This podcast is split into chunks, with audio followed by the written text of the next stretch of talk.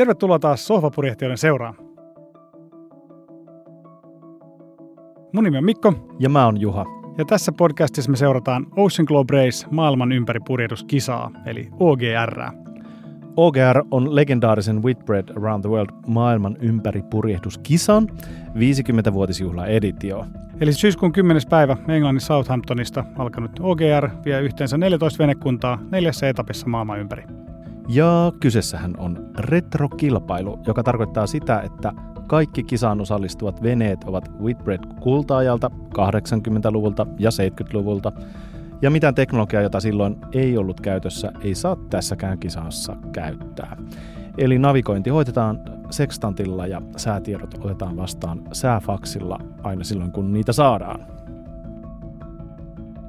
Tervetuloa. Tällä kertaa nauhoitetaan tätä jaksoa venemessulla, jonne kaikki Suomen veneilijät on kerääntynyt. Ehkä vene, venemessut on tota semmoinen varma kesän merkki, tai kevään merkki, tai lähestyvän kevään odotuksen tai toivon merkki, pitkästi sanottu. Ja meitä tietysti kiinnostaa täällä purjehtijoiden tarinat, ja käydään tuossa kärkkymässä haastatteluja purjehdusatama lavalla, eli siinä messujen ainoan esillä olevan myytävän purjelle veneen vieressä olevalla lavalla.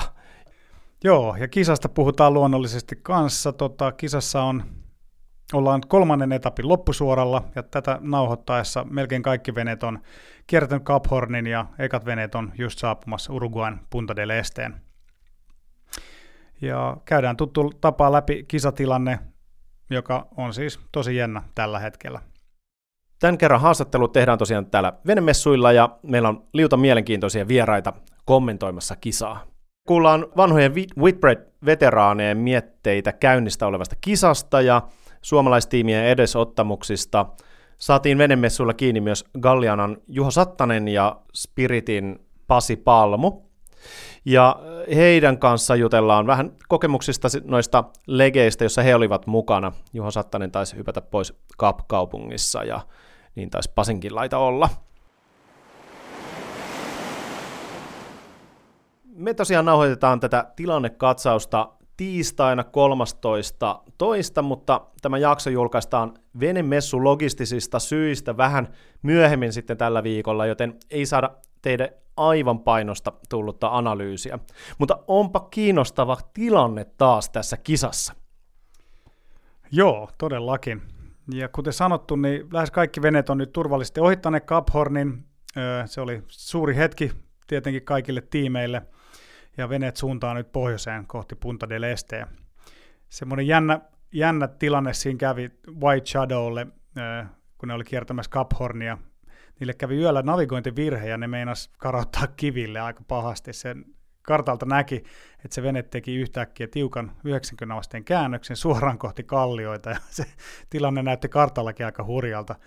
Ja kisajärjestäjät yritti ottaa niihin yhteyttä, mutta ei saanut, joten siinä oli muutama semmoinen aika kuumottava hetki, mutta vene onneksi kuitenkin sai havainnon kallioista lopulta ainoastaan niin reilun mailin päässä niistä, niistä rannasta, ja sitten ehti korjata tilanteen viime tipassa. Se oli aika jännää.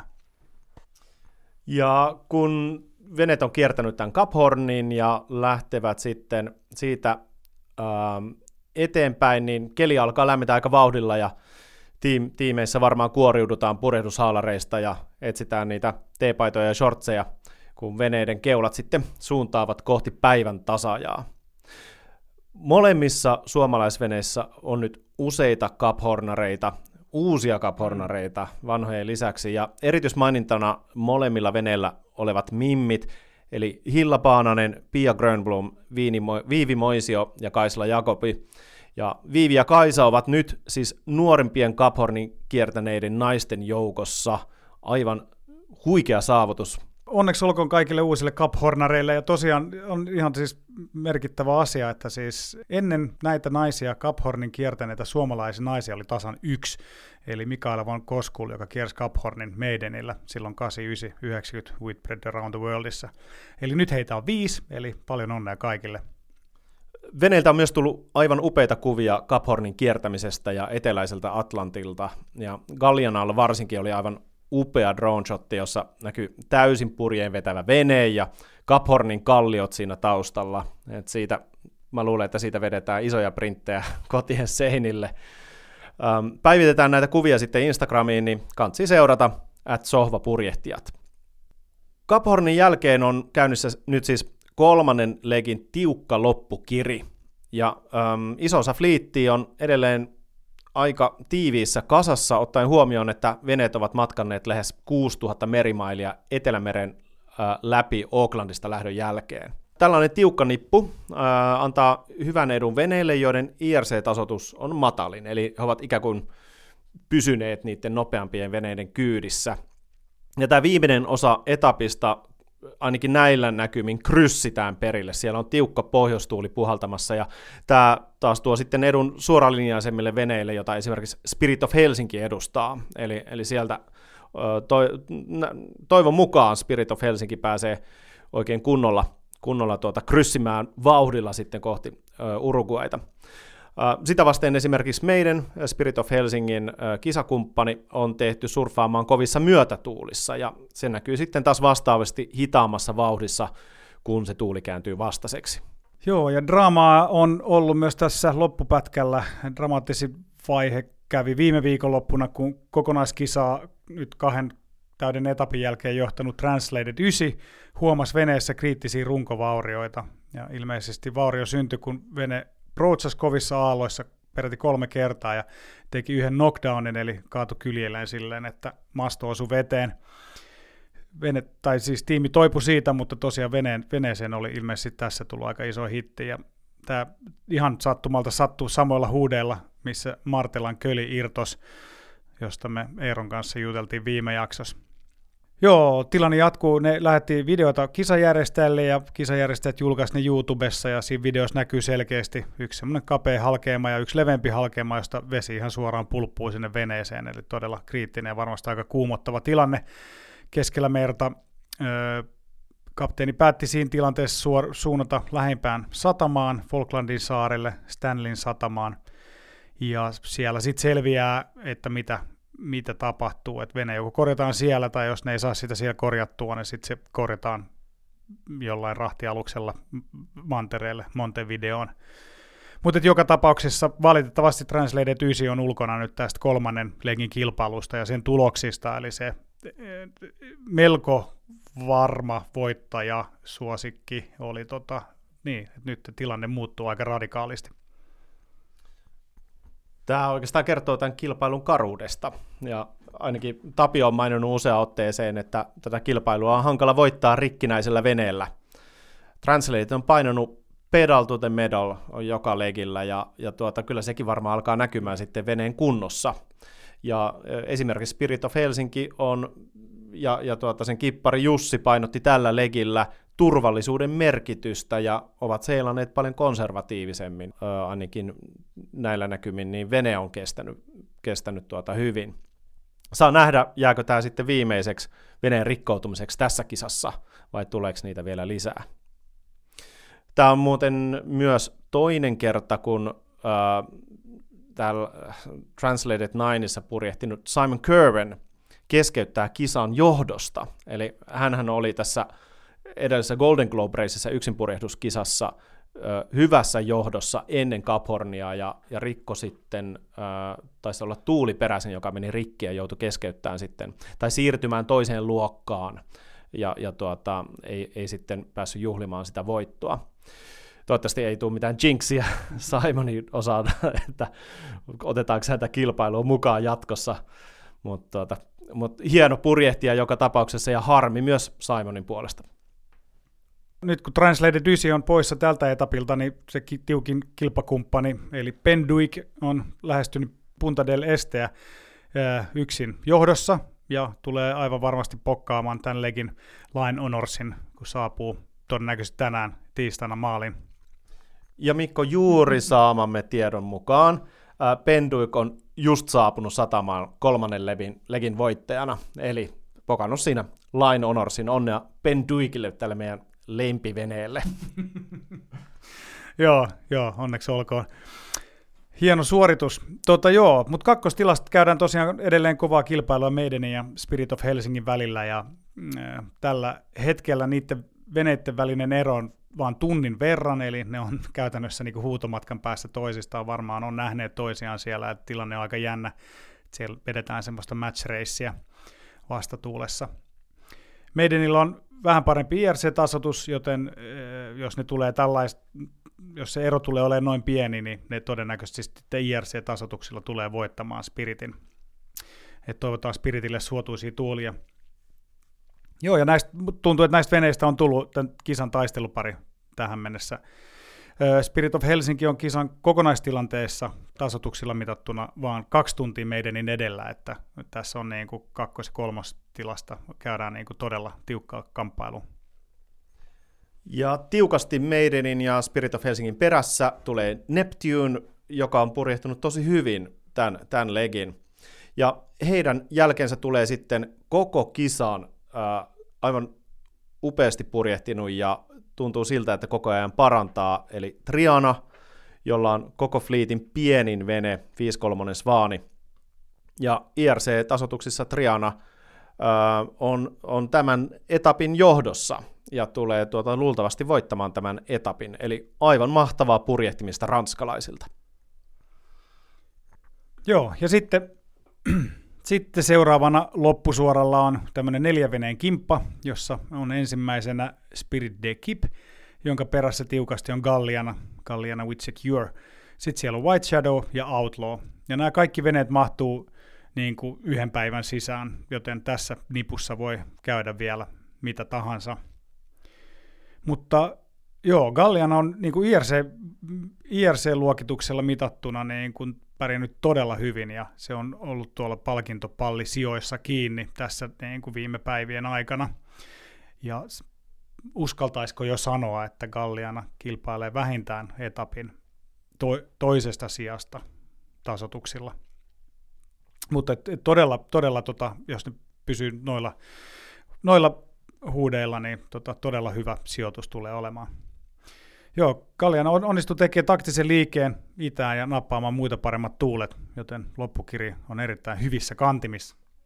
Ja itse asiassa nämä tuulet, mitkä Galliana nappasi, niin oli todella kovat tuulet ja joutui aika isoon merenkäyntiin. Siellä oli äh, kuusimetristä aaltoa ja, ja, tuota, ja vene itse asiassa menetti puolet kannelle kiinnitetyistä turvavarusteista mereen. Oli vielä laittanut niin kuin, ekstra tuota, sitomiset niihin kamppeisiin, mutta niin se vain meri vie, vie kamppeet, kun on tarpeeksi kova keli joutuu tai tulee kohdalle. Kuunnellaanpa miltä kuulostaa Gallianalla heti Caphornin kiertämisen jälkeen. Moi, tässä on Tapio.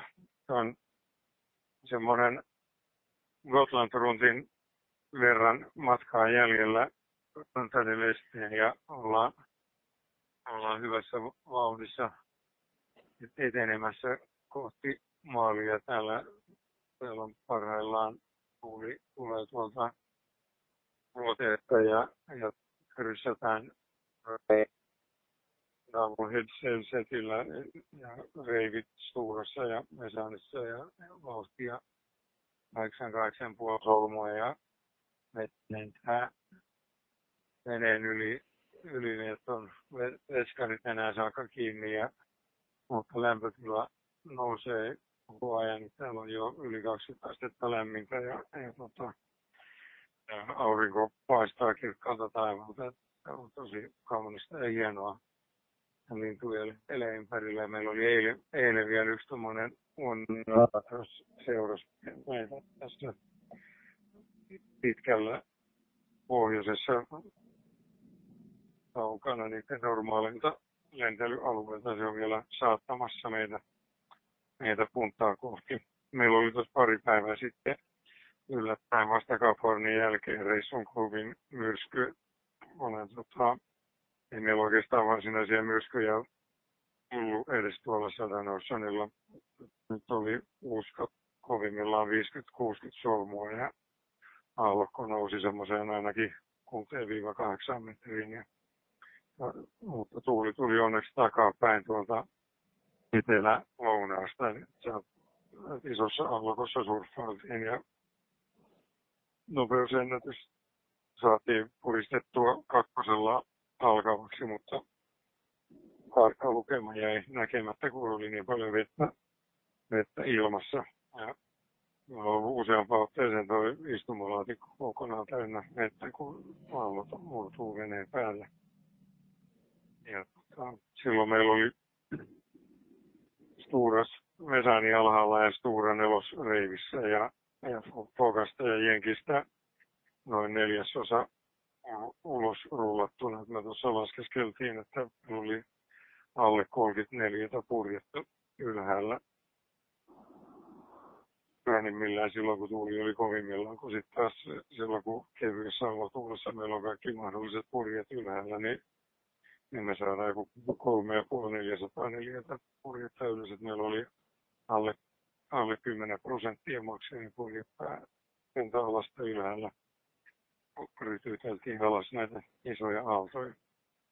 Tämä on hyvää ystäväpäivää kaikille Suomessa. Me mietitään sitä täällä. Täällä on ystävyydet veneessä kunnossa ja ystäväpäivä kekkerit, kekkerit tässä tänään vielä tulossa.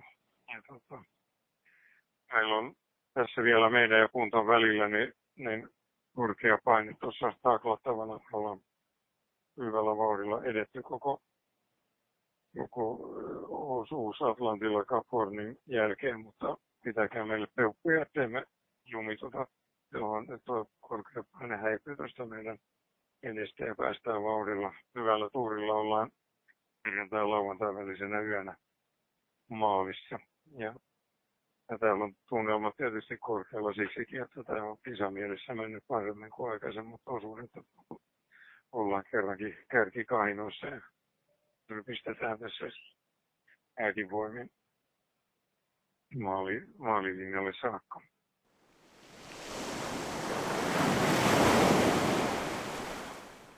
Ja hei, seuraavaksi siirrytään venemessuille. Käydään katsomassa, ketä Juha on saanut haastateltavaksi. Tervetuloa sohvapurjehtijoihin Juho Sattanen Gallianalta ja Pasi Palmo Spirit of Helsingiltä. Ihan ekas, ö, mitäs te täällä venemessuilla teette? Eikö teidän pitäisi olla Etelä-Amerikassa tällä hetkellä? Mites, mites vaikka Juho?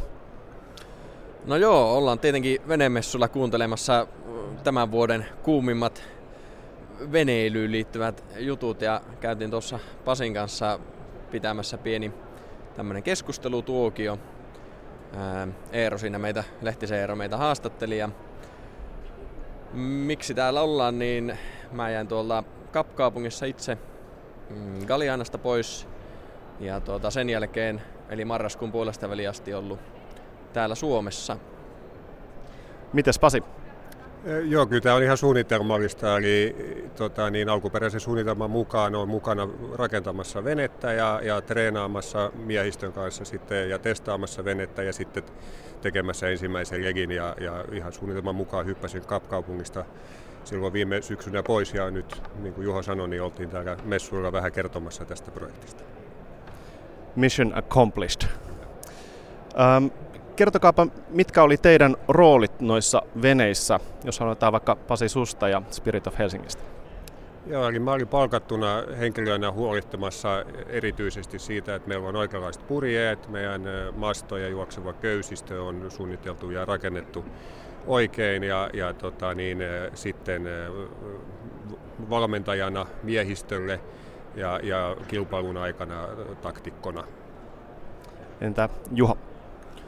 Mun rooli veneessä oli vastata näistä mekaanisista asioista, kuten ohjauksesta ja tämmöisistä veneen sisällä olevista mekaanisista asioista sekä koneista, pääkoneista, generaattorista, vesikoneista ja sitten kun koulutukselta olen ensihoitaja, niin ensiapuasiat ja niihin valmistautuminen sitten ja kouluttaminen myöskin muulle porukalle, niin oli sitten mun, mun vastuulla. Yes, um, te molemmat olitte mukana näiden veneiden ekalla legillä äh, Southamptonista Kapkaupunkiin ja sehän meni suomalaisittain ihan hienosti. Vaikka varmasti matkalla paljon opittiinkin. Mikä jäi erityisenä highlightina mieleen tästä legistä? Pasi. Kyllä se koko tämä tämmöisen pitkän matkan, tämä mun elämäni pisin yhtäjaksoinen matka millään kulkuneuvolla koskaan tehty 8000 mailia ja 39 päivää, niin kyllä se kokonaisuudessaan se tämmöisen pitkän, pitkän ajan viettäminen merellä samalla porukalla, niin kyllä se, se on se highlight, mitä mulle jäi tästä mieleen. Entäs Juha? No vähän sama asia, mutta lisätään nyt siihen vielä se, että kyllä kun meillä kesti vähän pitempään valitettavasti 49 päivää, niin sen jälkeen kun näki tuota, isossa aallokossa sieltä Aallonharjan takaa Table Mountainin, niin tuota, se oli hieno hetki. Joo, varmasti tunteellinen hetki myös siinä. Ähm, te jäitte sitten molemmat tosiaan Kapkaupungissa äh, pois.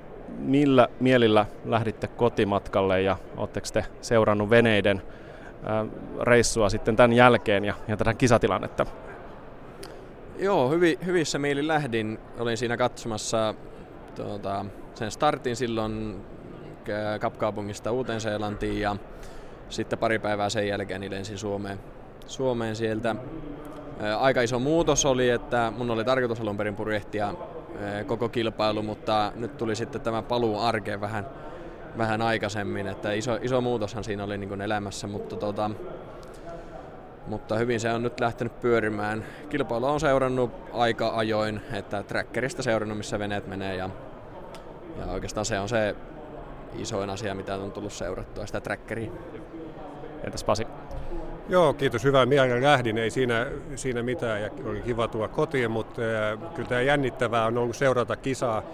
Kisaa. Silloin kun sä oot itse siellä mukana, niin silloin sä voit vaikuttaa asioihin ja, ja tai ainakin kuvittelet, että sä voit vaikuttaa asioihin ja, ja auttaa venettä ja miehistöä. Ja nyt kun istuu, istuu kotona ja seuraa sitä mediaa ja trackerin kautta, niin ei voi, ei voi kuin vaan toivoa ja, ja kyllä se on niin kuin, totta kai mä hirvittävästi toivon, että, että matka menee hyvin, vene pysyy ehjänä, ihmiset pysyy veneessä sisällä ja, ja kaikki tulee turvallisesti ja, ja nopeasti maaliin, niin, niin tota, kyllä, se on, kyllä se vähemmän jännittävää on olla kyydissä kuin, kuin olla täällä kotona ja seurata sitä. Tuota, Sitten vielä viimeinen kysymys. Uh, kuka voittaa vuoden 2024 Ocean Globe Racein? Juho saa, pääsee, pääsee tuota lauteelle ensimmäisenä. No, tähän on ollut helppo, helppo vastaus, mutta näyttää siltä, että Translated 9 on tuolla Falklandin saarilla, niin tuota, kukahan siinä seuraavana johtaa sitten. Kyllä se varmaan Penduik sitten vie, tai meidän, en tiedä. Kyllä tämä näyttää tosi jännältä nyt, ihan niin kuin Juho sanoi, Translated 9 on kyllä tehnyt hyvää jälkeä tähän asti, mutta valitettavasti nyt joutui sitten jättää tämän kolmannen legin kesken ja, ja todennäköisesti tulee neljännen legin olemaan taas hyvin vahva, mutta nythän siellä tokata, tokan legin jälkeen veneethän oli käytännössä IRC-tasotusten jälkeen tasoissa. Ja, ja tota, peli oli täysin, täysin auki, mutta nyt tämä kolmas regi on tehnyt vähän, vähän eroa, niin kuin tiedetään. Triana-vene on yhtäkkiä vähän noussut ohi mun tutkan vakavasti otettavaksi voittajasuosikiksi. Ja, ja tota, Maidenilla on edellytykset, Penduikilla on edellytykset, Spiritillä on edellytykset.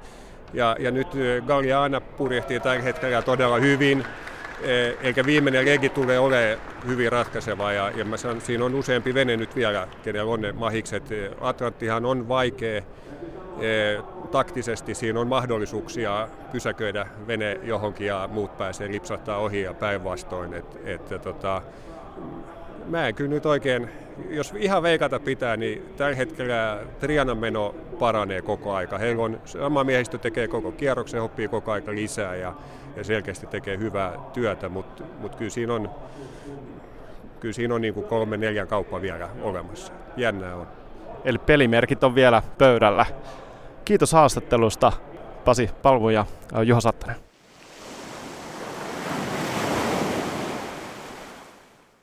Nyt ollaan saatu sohvapurjehtijoiden haastatteluun Suomen avomeripurjehduksen aatelia ja peräti kolme kappaletta kerralla. Meillä on tässä haastattelussa Kenneth Kahnberg, Matti Salo ja Markku Maraviikeri. Ja he purjehtivat Skopbank äh, of Finlandilla, mikä oli ensimmäinen suomalainen kilpaa maailman ympäri purjehtinut vene vuonna 1981 22.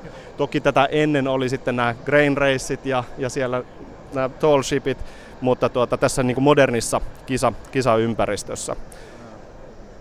Täyssuomalaisella miehistöllä. aivan täys suomalaisella miestöllä. Suomalaisiahan on osallistunut sitten näihin aiemminkin. Ja sitten Marahan lähti kisaan uudelleen sitten vuonna 1989-90 kipparoiden Martelaa, jonka tarinan kuulimmekin edellisessä jaksossa Eero Lehtisen kertomana, tai ainakin tämän Martelan kölin irtoamisstorin. Mutta puhutaan nyt tästä ensimmäisestä kisasta Skopbank of Finlandilla.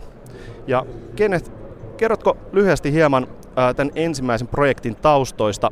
Mikä motivoi osallistumaan tällaisen suomalaisten koko suomalaisten ensimmäiseen valtamerikisaan täältä Itämeren rannoilta, joka ei ehkä ensisijaisesti ajatellen tuntuisi tällaiselta suurten valtamerien yrittäjäporukalta?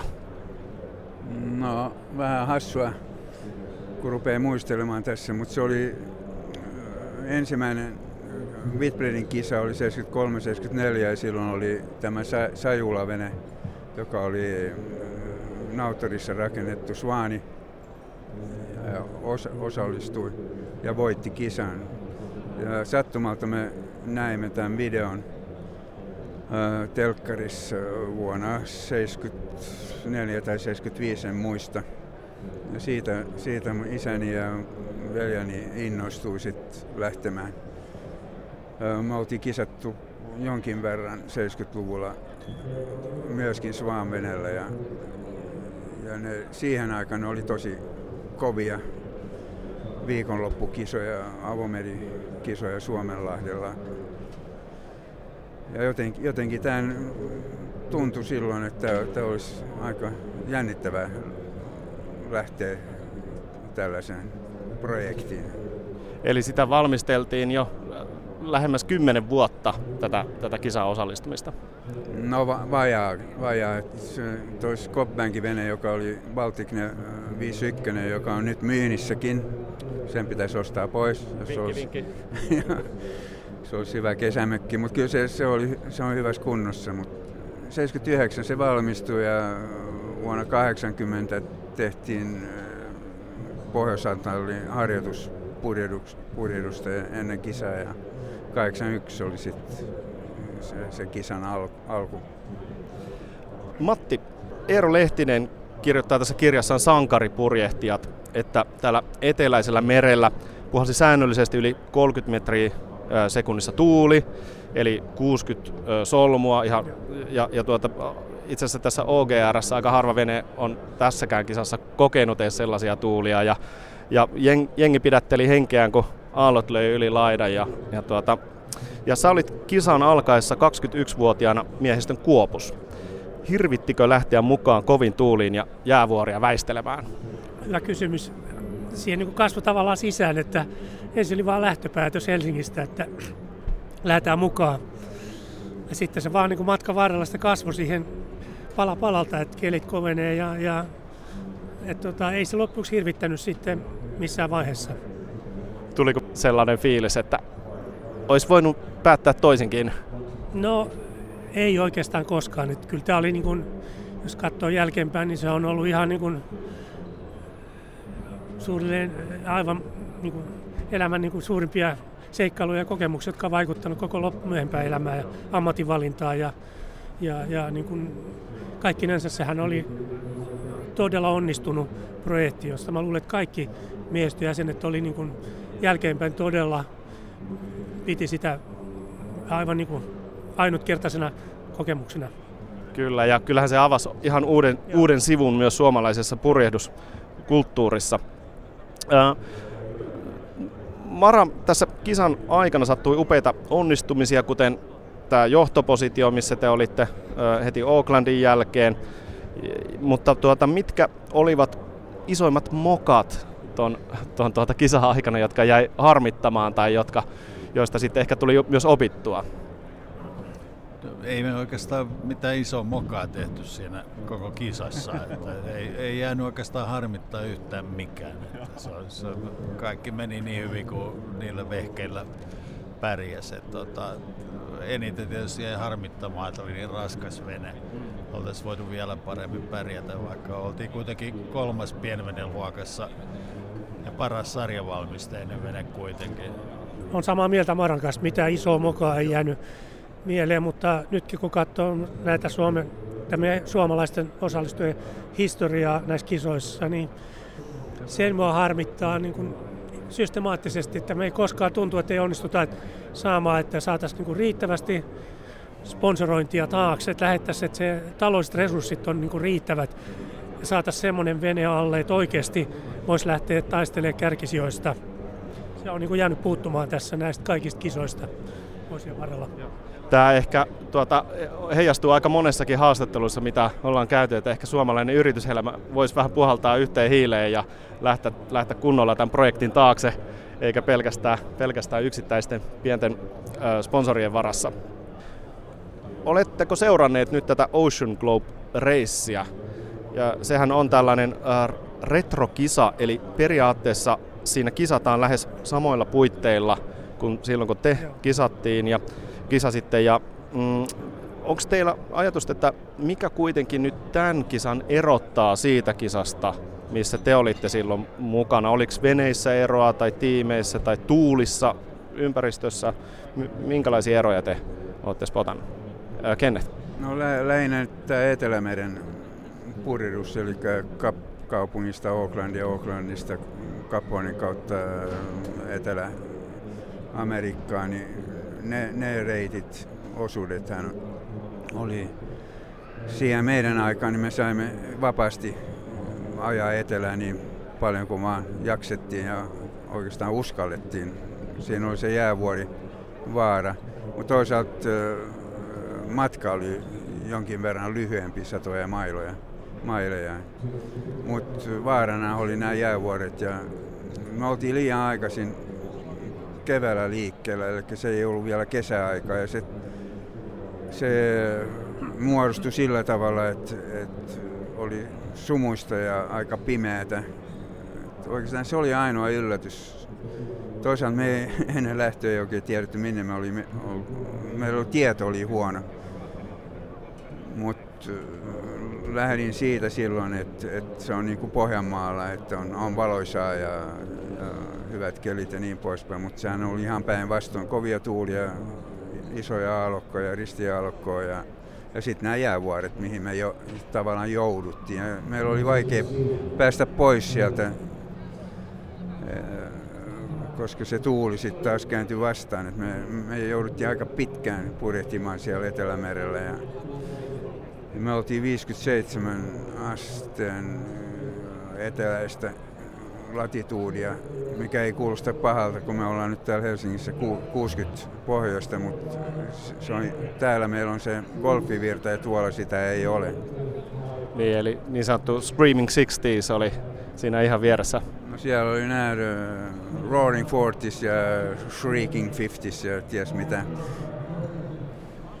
Mara, tässä samassa Skoppank-veneessä oli silloin myös mukana uh, myös nyt Gallianaa kipparoiva Tapio Lehtinen ja hän taisi olla vahtipäällikkönä sun kanssa tällä veneellä, eikö niin?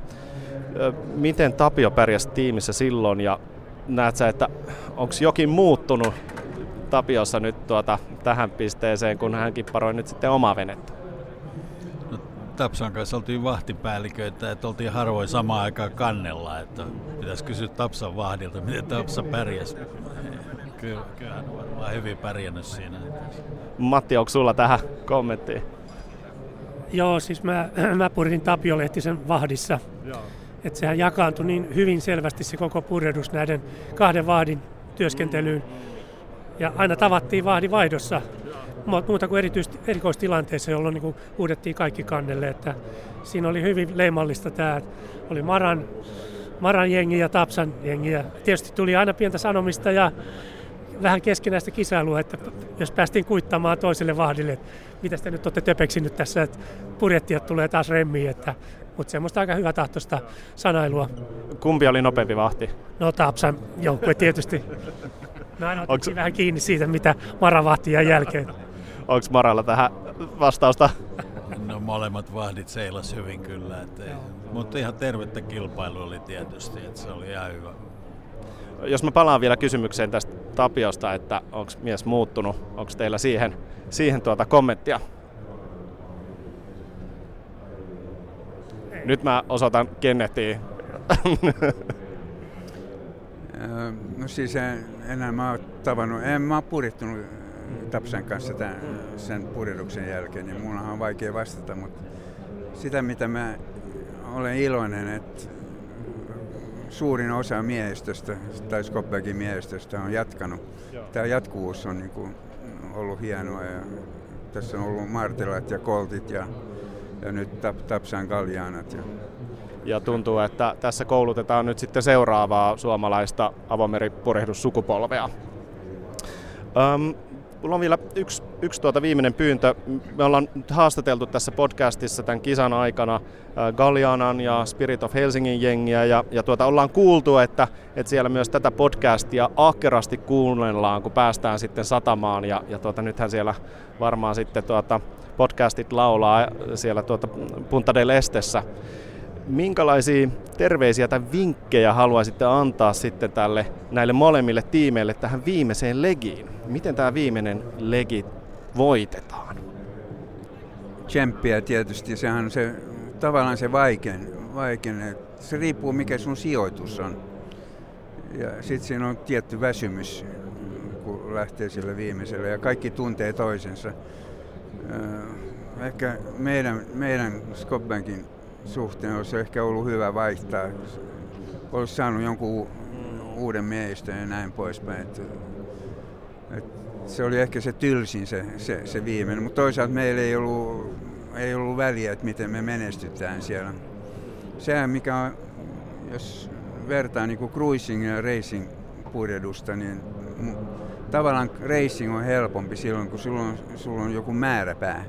Kun sä cruisailet, niin se on vähän tuommoista niin liian helppoa. No se ei tarvi olla, mutta siellä täytyy olla toiset tavoitteet sitten taas.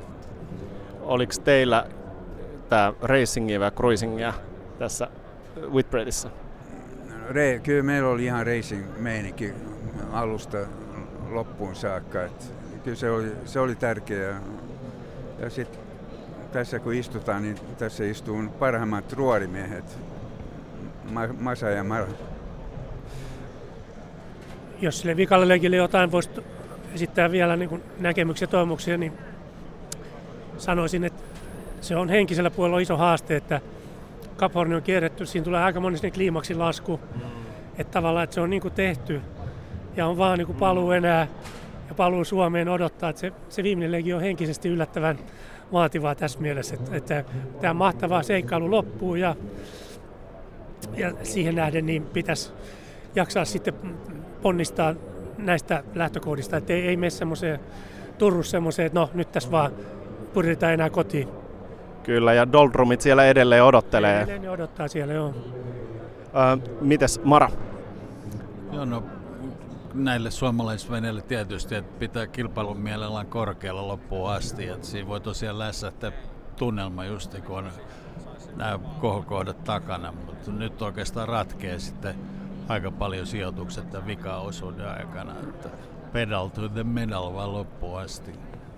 Kyllä, eli asenteella maaliin saakka. Hei, ää, aivan valtavat kiitokset tästä ää, juttutuokiosta. Ja, ja tuota, tuleeko vielä loppukaneetti?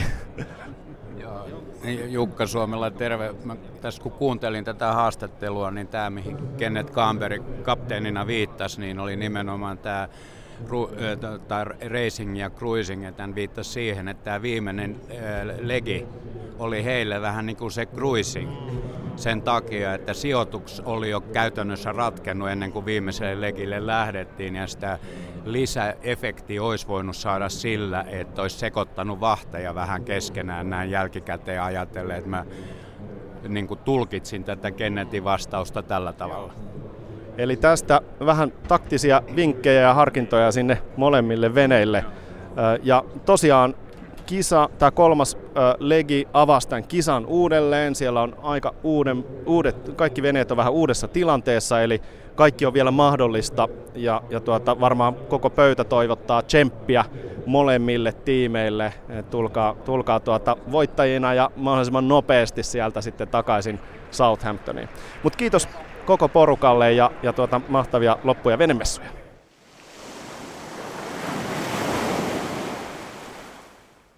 kolmannen etapin maali, eli Punta del Este, on siis kaupunki Uruguayssa, jolla on monta nimeä.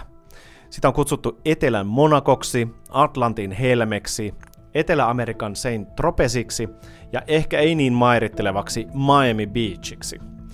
Kyseessä on siis Etelä-Amerikan yksi glamöreimmistä resorteista, jotka on maan osan rikkaiden go-to destination. Ja tämä kaupunki on hostannut useita Whitbread-kisoja vuodesta 1985 aina vuoteen 1994. Eli tiimit pääsee tässä kaupungissa varmasti toivottuun rentoilumoodiin, jos korjauksilta siihen ehtii. Tauon jälkeen neljäs ja viimeinen legi käynnistyy ö, 5. päivä maaliskuuta ja vie veneet suoraan Atlantin poikki takaisin Southamptoniin, johon pitäisi saapua ennen huhtikuun, tai siis niin, huhtikuun alkupuolella. Mutta tästä legistä sitten lisää seuraavassa jaksossa. Ja muistakahan arvioida meidät ja laittaa seurantaan Spotifyssa, jos jostain syystä ette ole vielä laittaneet, sekä tietty myös Instagramissa, jossa seurataan kisan käänteitä reaaliajassa storeissa. Adieu ja adios!